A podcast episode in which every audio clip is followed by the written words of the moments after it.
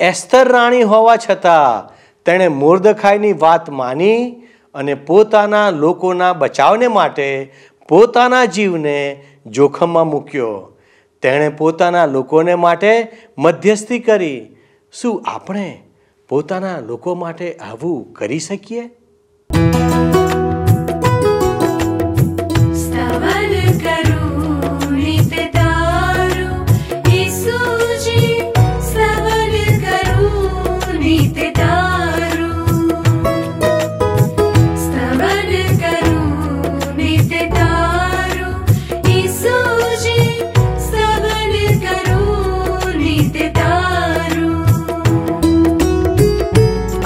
सवारे रे शुनि महिमा करु प्रभु तार। महिमा करु प्रभु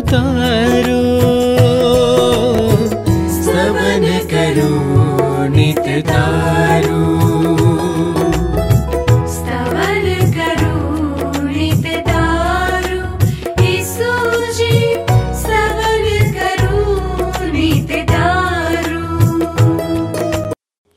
પ્રિય મિત્રો, નમસ્કાર. આ સ્તવન બાઇબલ અભ્યાસ કાર્યક્રમ છે અને આ કાર્યક્રમમાં હું આપનો આવકાર કરું છું. સ્તવન કાર્યક્રમમાં ઈશ્વરના વચનોનો અભ્યાસ કરતાં કરતાં આપણે એક રોમાંચક સ્થાન ઉપર આવી ગયા છીએ. આપણે પવિત્ર શાસ્ત્રમાંથી એસ્તર નામના પુસ્તકનો અભ્યાસ કરી રહ્યા છીએ. એસ્તરનો મૂળ વિષય ઈશ્વરની સુરક્ષા વ્યવસ્થા વિશે છે, જેની ચરમસીમાને આપણે જોઈ રહ્યા છીએ. ઈશ્વરને પ્રથમ સ્થાન આપવા માટે પહેલાં મુર્દખાઈ અને પછી એસ્તર પણ પોતાના પ્રાણ જોખમમાં મૂકવા તૈયાર છે.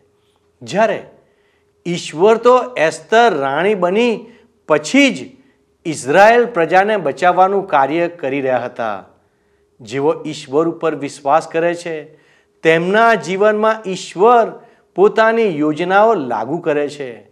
યર્મિયા ઓગણત્રીસ અને અગિયારમાં લખેલું છે, કેમ કે જે ઈરાદા હું તમારા વિશે રાખું છું, તેઓને હું જાણું છું, એવું યહોવા કહે છે. આ ઈરાદા ભવિષ્યમાં તમને આશા આપવા માટે વિપત્તિ લગતા નહીં પણ શાંતિને લગતા છે. ઈશ્વર ઉપર જેવો વિશ્વાસ કરે છે, તેઓને પોતાના પ્રેમ દ્વારા સ્વાભાવિક રીતે જ તેમની ક્રિયાઓમાં નિરંતર મદદ કરવા અને આશીર્વાદ આપવા માટે તે કાર્ય કરે છે. તમે કેટલા મૂલ્યવાન છો. તે આ અભ્યાસ દ્વારા વધુ સ્પષ્ટ થશે. માટે હવે વધારે વિલંબ ન કરતા ચાલો આપણે આજના અભ્યાસમાં આગળ વધીએ. હવે આપણે જોઈશું મિત્ર તો એસ્તરના પુસ્તકના સાતમા અધ્યાયમાં. આપણને જોવા મળશે કે મિજબાનીમાં ભાગ લેવા આવેલ હામાનને આખરે મોરદેખાઈ માટે તેણે પોતે તૈયાર કરેલ ફાંસીના માચડા પર લટકાવી દેવામાં આવે છે. સાતમો અધ્યાય. પ્રથમ બે કલમો જોશો.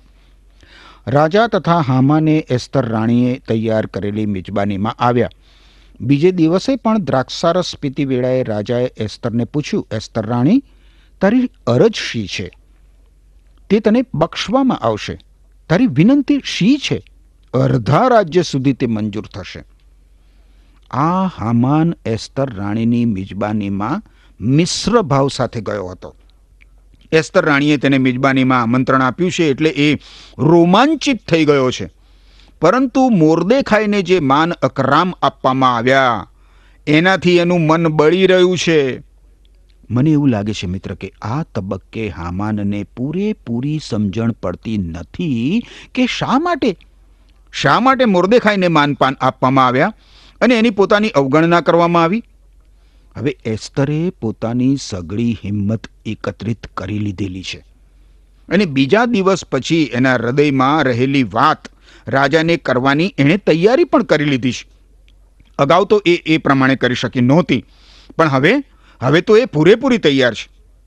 જો કે એસ્તર રાણી હજી પણ અસ્વસ્થ છે. ફરી એક વખત આ અહાશ્વેરોસ રાજા રાણીને પોતાનું વરદાન આપે છે. રાજા એસ્તર રાણીને કહે છે કે, એસ્તર રાણી, તારી અરજ શી છે? તારી જે કંઈ અરજ હશે એ મંજૂર કરવામાં આવશે. તમે જુઓ, ફરી વખત રાજા રાણીને અડધું રાજ્ય આપી દેવા તૈયાર થાય છે. આ ત્રીજી વખત રાજા રાણીને પૂછે છે કે એના હૃદયની અરજ શી છે? ત્રીજી અને ચોથી કલમ જુઓ તો ત્યાં લખ્યું છે કે, ત્યારે એસ્તર રાણીએ ઉત્તર આપ્યો કે, હે રાજા, જો મારા પર આપની કૃપા દ્રષ્ટિ હોય અને જો આપની મરજી હોય તો મને જીવતદાન આપો. એ મારી અરજ છે અને મારા લોક મને આપો. એ મારી વિનંતી છે. કારણ કે અમે એટલે હું તથા મારા લોક નાશ પામવા, મારી નંખાવા તથા કતલ થઈ જવા સારું વેચાયા છીએ. પણ જો અમે ગુલામો તથા ગુલામડીઓ થવા સારું વેચાયા હોત, તો હું મૂંગી બેસી રહેત, પણ જે નુકસાન રાજાને થાત, તેને મુકાબલે અમારું દુઃખ કંઈ જ વિસાતમાં નથી. આ એસ્તર રાણીએ જ્યારે પોતાની જીભ ખોલી, ત્યારે તેણે અત્યંત ખોફનાક એવી હકીકત પ્રગટ કરી. રાજા અને હામાન તો બંને સ્તબ્ધ થઈ ગયા, કારણ કે બંનેને એસ્તર રાણીની જાત વિશે ખબર નહોતી. રાણીએ વિનંતી કરી કે તેને અને તેના લોકને જીવતદાન બક્ષવામાં આવે. હવે જ્યારે એસ્તર રાણીના કાકા મોરદેખાએ રાણી પદ માટે પસંદગી પ્રાપ્ત કરવા આવેલ કન્યાઓની હરોળમાં એસ્તરને સ્થાન અપાવ્યું અને એ રાણી બની, ત્યારે મોરદેખાએ એસ્તર રાણીને ખાસ સૂચના આપી હતી કે પોતાની જાત એણે રાજા સમક્ષ પ્રગટ કરવી નહીં. કોઈને પણ એણે જણાવવું નહીં કે એ યહૂદી હતી. અને એટલે આ બધા સમય દરમિયાન એસ્તર રાણીએ આ હકીકત છુપાવી રાખી હતી. હવે તમને જો યાદ હોય મિત્ર તો, હામાને રાજા પાસેથી એ વટહુકમ બહાર પડાવ્યો હતો કે આખા રાષ્ટ્રમાંથી બધા જ યહૂદી લોકોનો નાશ કરી નાખવો. હામાનને તો ખબર નહોતી કે એસ્તર રાણી યહૂદી હતી. હવે એસ્તર રાણી પોતાની ઓળખાણ પોતાના લોક સાથે આપે છે. યહૂદી યહૂદી. પોતાના લોકથી એસ્તર રાણી એટલી બધી દૂર થઈ ગઈ હતી કે તે યહૂદી તરીકે પોતાની ઓળખાણ આપવા પણ તૈયાર નહોતી. પણ હવે એ જેમના માથે મરણ દંડ તોડાઈ રહ્યો છે, એ યહૂદી લોકોમાંની એક તરીકે પોતાની ઓળખાવે છે. એ સમયે એસ્તર રાણીએ પોતાની એવી ઓળખાણ આપી, એ સાથે એનો ધર્મ કયો છે? એનો ધર્મ કયો છે એ પણ જાહેર જાહેર થઈ ગયું. એ કયા ઈશ્વરમાં માને છે એ પણ જાહેર થઈ ગયું. યહૂદી લોકોનો ધર્મ અને તેમનો ઈશ્વર બંને એકબીજા સાથે જોડાયેલા છે, મિત્ર. એસ્તરે, રાજાને શું કહ્યું? જુઓ ચોથી કલમ. કારણ કે અમે એટલે હું તથા મારા લોક નશ પામવા, મારી નંખાવા તથા કતલ થઈ જવા સારું વેચાયા છીએ. પણ જો અમે ગુલામો તથા ગુલામડીઓ થવા સારું વેચાયા હોત, તો હું મૂંગી બેસી રહેત. હું મૂંગી બેસી રહેત. પણ જે નુકસાન રાજાને થાત, એને મુકાબલે અમારું દુઃખ કંઈ જ વિસાતમાં નથી. એસ્તર રાણી એના પતિ અહાશવેરોસ રાજાને જણાવે છે કે યહૂદી લોકો સાથે દગો કરવામાં આવ્યો છે અને આખી યહૂદી પ્રજાનો નાશ થવાનો છે. આર્તહશાસ્તા રાજા સખત અચંબો પામે છે.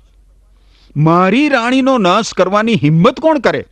મારી રાણીના લોકનો નાશ કરવાની હિંમત કોણ કરે? એસ્તર રાણીએ રાજાને જે કંઈ કહ્યું, એવું એણે એની જિંદગીમાં ક્યારેય સાંભળ્યું નથી. ક્યારેય સાંભળ્યું નહોતું. રાજા, રાણી અને તેના લોકનો નાશ થવાનો હતો. પાંચમી કલમ જુઓ. ત્યારે અહાસ્વેરોસ રાજાએ એસ્તર રાણીને પૂછ્યું કે જેણે પોતાના મનમાં એ પ્રમાણે કરવા હિંમત ધરી છે? તે કોણ છે અને તે ક્યાં છે? આર્તહશાસ્તા રાજા દિગ્મૂઢ થઈ ગયો છે, દિગ્મૂઢ. એને તો સ્વપ્ને પણ ખ્યાલ નથી કે એના રાજ્યમાં રાણીએ જે કહ્યું એવું કશું બની રહ્યું છે. રાજાને હજી પૂરેપૂરો ખ્યાલ પણ નથી કે કયા લોકનો નાશ કરવાનો છે. રાજાને મન આમ તો માનવ જીવનની કોઈ કિંમત હતી નહીં. આ આર્તહશાસ્તા રાજાએ ગ્રીક દેશ ઉપર ચડાઈ કરી. ત્યારનો ઇતિહાસ તમે જો વાંચો ને મિત્ર, તો તમને જણાશે કે એણે યુદ્ધમાં માણસોને રમકડાની જેમ ફંગોળી દીધા હતા. રમકડાની જેમ. માનવ જીવનનું એને મન કોઈ મૂલ્ય નહોતું. એ યુદ્ધમાં તો એણે એના હજારો ને હજારો જવાનોને હોમી દીધા હતા. એનાથી એના મન પર સહેજ પણ અસર થઈ નહોતી.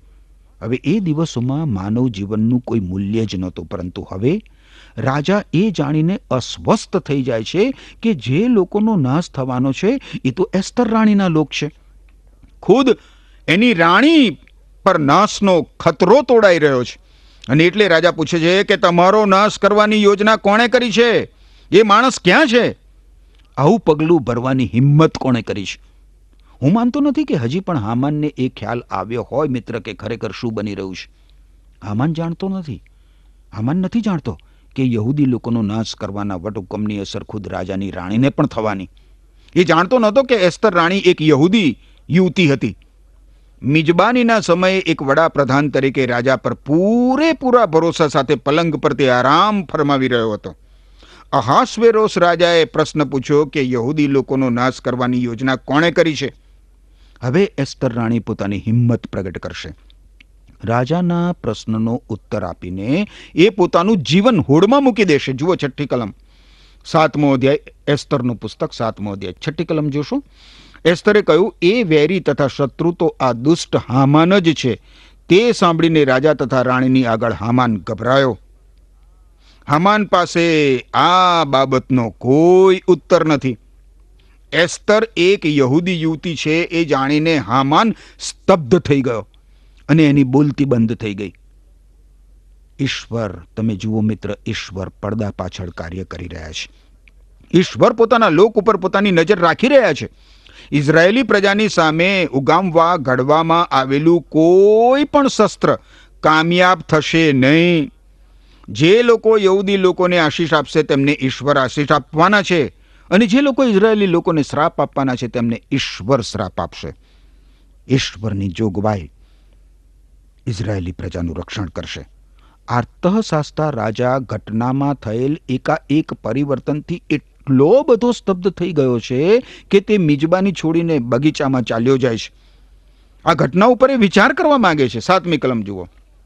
રાજા પોતાના ક્રોધમાં મદ્યપાન છોડીને મહેલના બાગમાં ગયો. હમાન પોતાનો જીવ બચાવવાને સારું એસ્તર રાણીને વિનંતી કરવાને ઊભો થયો, કેમ કે તે સમજી ગયો કે મારી પાયમાલી કરવાનો રાજાએ નિશ્ચય કર્યો છે. અહશવિરુષ રાજાને આ બાબત ઉપર વિચાર કરવાની જરૂર જણાય. એ રાજા તો માની જ ટક્યો નહીં કે હામાન આવું કોઈ કૃત્ય કરે. પરંતુ હામાનને કારણે રાણીએ પોતાના જીવનની ભિક્ષા માગવી પડી છે. રાજાને રાણી પર ભરોસો હતો. રાજા પોતાના ક્રોધને સમાવી દેવા માંગતો હતો, જેથી તે પોતાની રાણીની તકલીફ વિશે અને હામાન વિશે બરાબર વિચારી શકે. હામાન એનો ભરોસાપાત્ર સલાહકાર હતો અને વડાપ્રધાન હતો. હવે રાજા જ્યારે બગીચામાં આંટા ફેરા મારી રહ્યો હતો, ત્યારે હામાન એસ્તર પાસે જીવત દાન માગવા માટે ઊભો થયો. આ હામાન અન્ય લોકોને મૃત્યુદંડની શિક્ષા કરવા માટે હંમેશા તત્પર રહેતો હતો. એ હવે તમે જુઓ, એક ગુલામ જેવો બની જાય છે. એ રાણીના પગે પડી જાય છે અને કાકલુદી કરે છે. હામાનને ખબર છે કે રાજા આ બાબત ચલાવી લેવાના નથી. અવશ્ય રાજા પોતાનો ક્રોધ એના ઉપર ઠાલવશે. હામાન જાણે છે કે એના માટે એકમાત્ર આશા. એકમાત્ર આશા એસ્તર રાણી છે. બીકનો માર્યો એ તો પાગલ જેવો થઈ ગયો છે અને એટલે એ પગે પડીને, રાણીના પગે પડીને જીવતદાન માટે કાકલુદી કરી રહ્યો છે. આઠમી કલમ જુઓ. જ્યારે રાજા મહેલના બાગમાં મદ્યપાન કરવાની જગ્યાએ પાછો આવ્યો, ત્યારે જે પલંગ પર એસ્તર સૂતી હતી તે પર હામાન પડેલો હતો. રાજાએ કહ્યું કે, શું મારા મહેલમાં મારી સમક્ષ તે રાણી પર બલાત્કાર પણ કરશે? આ શબ્દ રાજાના મોંમાંથી નીકળતા જ હજુરિયાઓએ હામાનનું મોં ઢાંકી દીધું. હામાન જીવતદાન માટે કાકલુદી કરી રહ્યો હતો. ત્યારે એને ખ્યાલ આવી ગયો કે આનું પરિણામ કશું જ નથી આવવાનું. હામાન સમજી ગયો હતો કે એણે જે દુષ્ટતા કરી હતી તેને એની એની શિક્ષા એને કરવામાં આવશે જ આવશે. અને એટલે પાગલપણાના હુમલા હેઠળ એ રાણીના પલંગ ઉપર પણ ચડી ગયો. અને બરાબર એ જ સમયે, જુઓ તમે શું થાય છે. એ જ સમયે રાજા પાછો આવે છે અને હામાનને રાણીના પલંગ ઉપર જોઈને એ કહે છે કે, શું મારા મહેલમાં મારી સમક્ષ આ હામાન મારી રાણી ઉપર બળાત્કાર પણ કરશે? હામાન તો બીકનો માર્યો રાણીના પલંગ પર ચડી ગયો હતો. બીકને કારણે હામાન ભાન ભૂલી ગયો હતો. પણ આ જોઈને રાજાનો ક્રોધ સળગી ઉઠે છે. રાજા કહે છે કે મારી રાણીના પલંગ ઉપર ચડીને આ માણસ શું કરવાનો ઈરાદો રાખે છે? હવે તમે જુઓ મિત્ર, અહાશ્વેરોસ રાજાએ કોઈ હુકમ છોડવો પડતો નથી. રાજા બગીચામાંથી પાછો આવે છે. શું બની રહ્યું હતું એ એ જુએ છે. અને એણે પ્રશ્ન કર્યો કે રાજાના હજુરિયાઓ જાણતા હતા કે એમણે શું કરવું જોઈએ? રાજા બોલ્યો નહીં, ત્યાં સુધી એના જવાનોએ કોઈ જ પગલું ભર્યું નહોતું. એ લોકો તો અદબ વાળીને ઊભા રહ્યા હતા અને જે બની રહ્યું હતું એના મુખ સાક્ષી બની રહ્યા હતા. તમે જુઓ મિત્ર, રાણીએ મદદ માટે કોઈ પોકાર કર્યો નહોતો. રાણી પોતે જ સખત રીતે ગભરાયેલી હતી અને બીકની મારી એની જીભ સિવાઈ ગઈ હતી. પરંતુ જ્યારે રાજા બોલ્યો ત્યારે એના જવાનોએ આગળ વધીને હામાનને પકડી લીધો અને એને મહેલના ચોકીદારોના હાથમાં સોંપી દીધો. હામાનની બહુ જ મહામોટા ગુના માટે ધરપકડ કરવામાં આવી.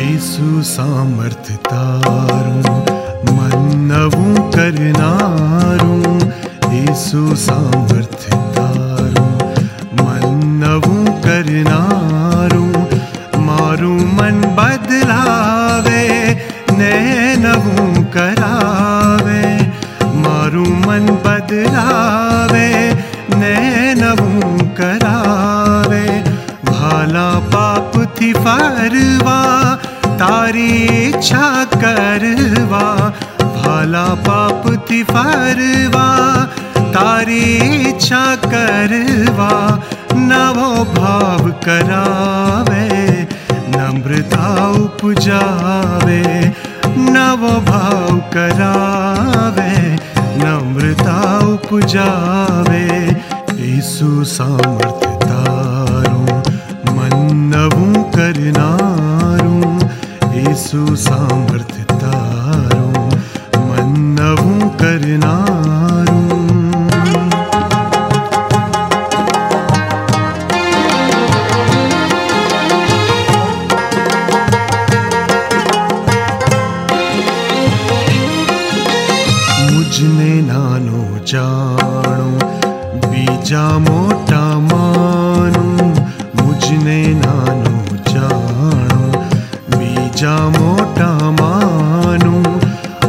પોતે થોડું માંગું બીજાઓને આપું પોતે થોડું માંગું બીજાઓને આપું ગર્વ મનથી કાઢી પોતાપણું પાડી ગર્વ મનથી કાઢી પોતાપણું પાડી મન ઉદાર કરાવો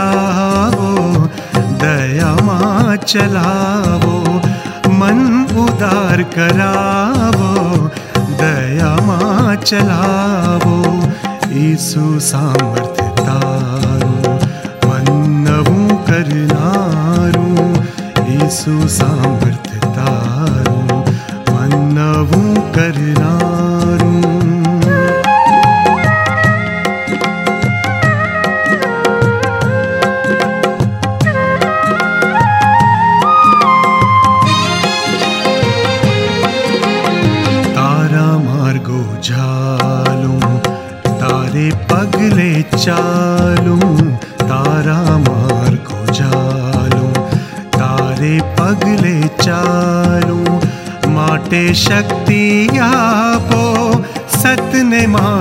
સ્થાપો માટે શક્તિ આપો, સતને માર્ગે સ્થાપો. ઈસુ શક્તિ તારી મનવું નવું કરનારી. ઈસુ શક્તિ તારી મનવું નવું કરનારી. મારું મન બદલાવે, ને નવું કરાવે. મારું મન બદલાવે ને નવું કરાવે. ઈસુ સામર્થ્ય તારું, મન નવું કરનારું. ઈસુ સામર્થ્ય તારું, મન નવું કરનારું. ઈસુ નવમી અને દસમી કલમમાં લખ્યું છે જે ખોજાઓ રાજાની હજુરમાં તે વખતે ઊભા હતા તેઓમાંના એકે એટલે હાર્બોનાહે કહ્યું કે મોરદેખાય જેણે રાજાની ઉત્તમ સેવા બજાવી છે તેને જ સારું પચાસ હાથ ઊંચી ફાંસી હામાને તૈયાર કરાવી છે, તે તેના ઘરમાં ઊભી કરેલી છે. રાજાએ કહ્યું કે તે ઉપર એને ફાંસી દો. એમ જે ફાંસી તેણે મોરદેખાઈને સારું તૈયાર કરી હતી, તેના પર તેઓએ હામાનને જ ફાંસી દીધી. ત્યાર પછી રાજાનો ક્રોધ શમી ગયો. તમે જોયું મિત્ર? રાજાએ સહેજ પણ સમય બગાડ્યો નહીં. રાજા હામાનની ધરપકડ કરનાર અફસર હતો એટલું જ નહીં. પણ રાજા પોતે જ સર્વોચ્ચ અદાલત હતો. હામાને મોરદેખાઈ માટે જે ફાંસીનો માછડો તૈયાર કરાવ્યો હતો એના ઉપર જ એ રાત્રે એને હામાનને લટકાવી દેવામાં આવ્યો. આ હકીકત મિત્ર સમગ્ર બાઇબલમાં થઈને પસાર થનાર એક મહાન સત્યનું પ્રકટીકરણ છે.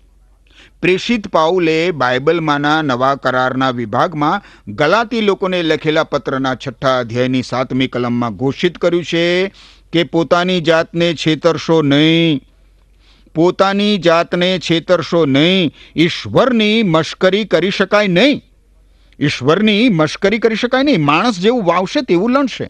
માણસ જેવું વાવશે તેવું જ એ લણશે. તમે જોયું મિત્ર? જે ફાંસીનો માચડો હામાને એક નિર્દોષ માણસને લટકાવી દેવા માટે તૈયાર કર્યો હતો. એના ઉપર જ એને ફાંસી દેવામાં આવી. એ બાબત તમને સૂચક નથી લાગતી? બાઇબલમાં, જૂના કરારના વિભાગમાં, યાકૂબને પણ આ જ અનુભવ થયો હતો. યાકૂબે એના પિતા ઈસાકને છેતર્યો હતો. યાકૂબ ખરેખર એક ઠગ હતો.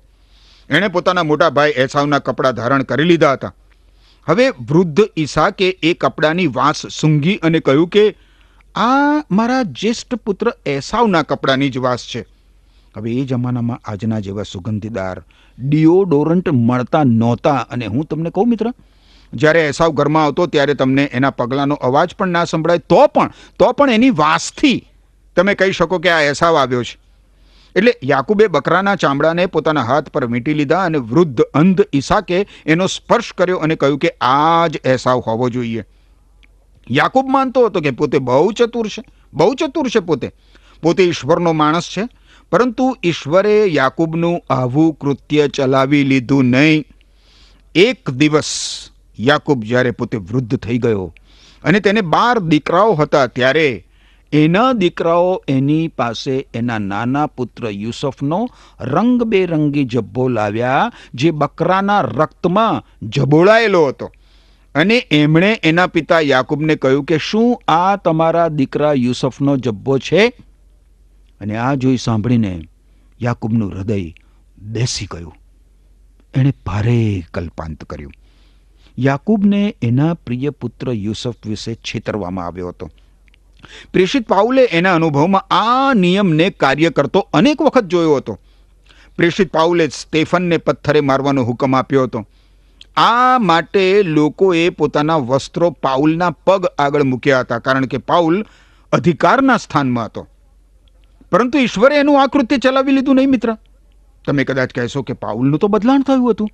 પાઉલ તો પ્રભુ ઈસુ ખ્રિસ્તને શરણે આવ્યો હતો અને એના પાપ માફ થયા હતા. હા, એ સાચું છે સાચું છે. કે પાઉલના પાપ માફ થયા હતા, પરંતુ એના કૃત્યનું પરિણામ સામે ચાલીને આવ્યા વગર રહ્યું નહીં. યાદ રાખો, મનુષ્ય જે કંઈ વાવે છે, એ જ એણે લણવું પડે છે, મિત્ર.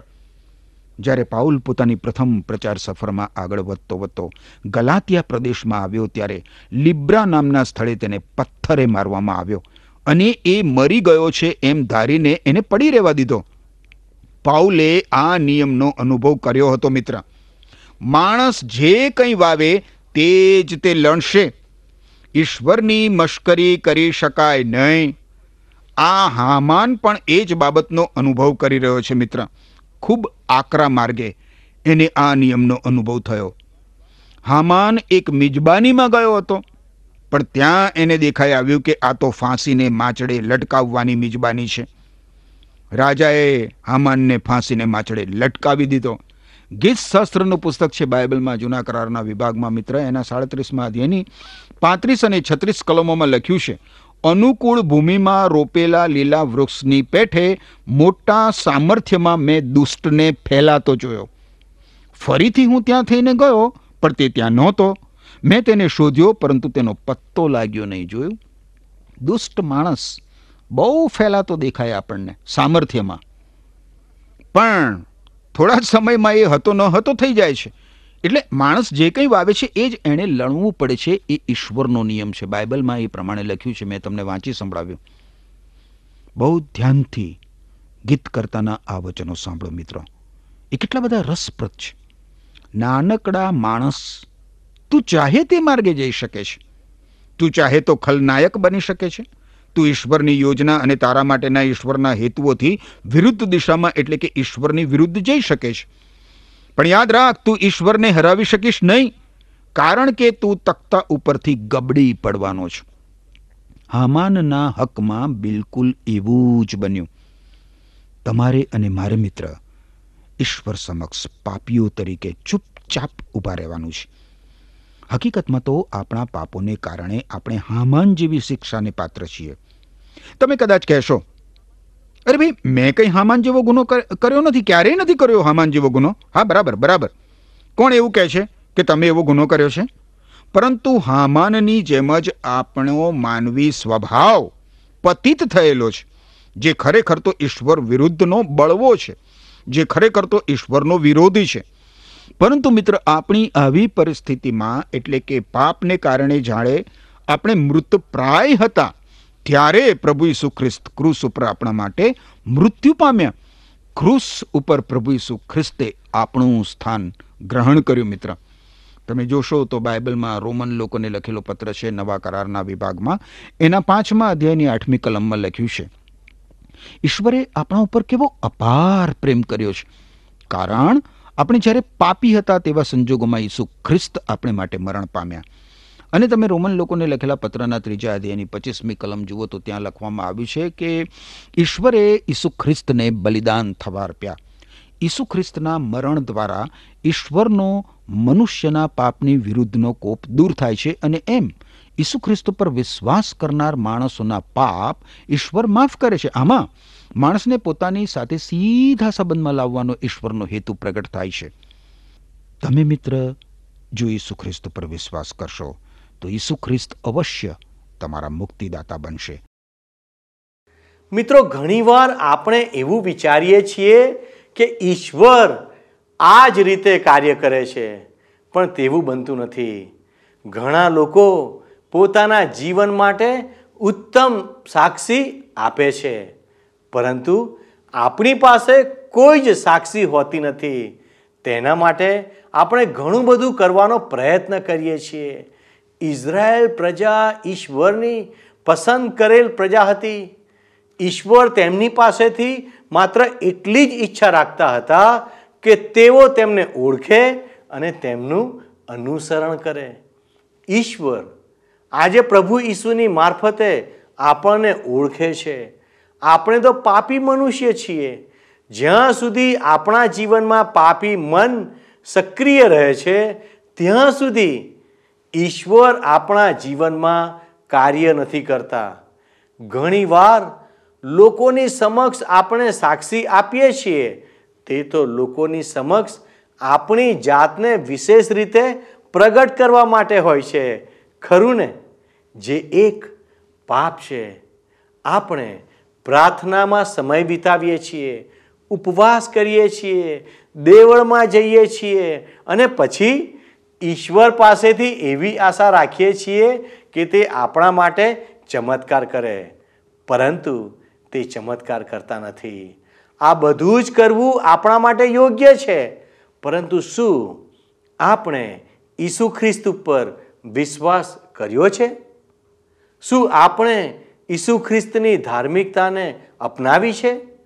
આપણે તો બસ એવું જ વિચારીએ છીએ કે આપણે બહુ જ ભલાઈના કામો કરીએ છીએ અને દેવળમાં અને ગરીબોને દાન આપીએ છીએ. આ બધું જ સાચું છે. પણ શું આપણે આપણા જીવનનું દાન આપવા તૈયાર છીએ? આ બાબતો લાગુ થવી જોઈએ. પોતાની સ્વતપાસ કરો, જેથી તમારા જીવનો દ્વારા તેમનો મહિમા થાય. ઈશ્વર આ પ્રમાણે કરવા માટે તમને સહાય કરો. અને જો આપને કોઈ પ્રાર્થનાની આવશ્યકતા છે, તો આપ અમારા સ્વયંસેવક સાથે પ્રાર્થના કરાવી શકો છો. ઈશ્વર આપને આશીષ આપો. આમેન. શું તમને આ કાર્યક્રમ ગમ્યો? અત્યારે જ અમને મિસ કોલ કરો.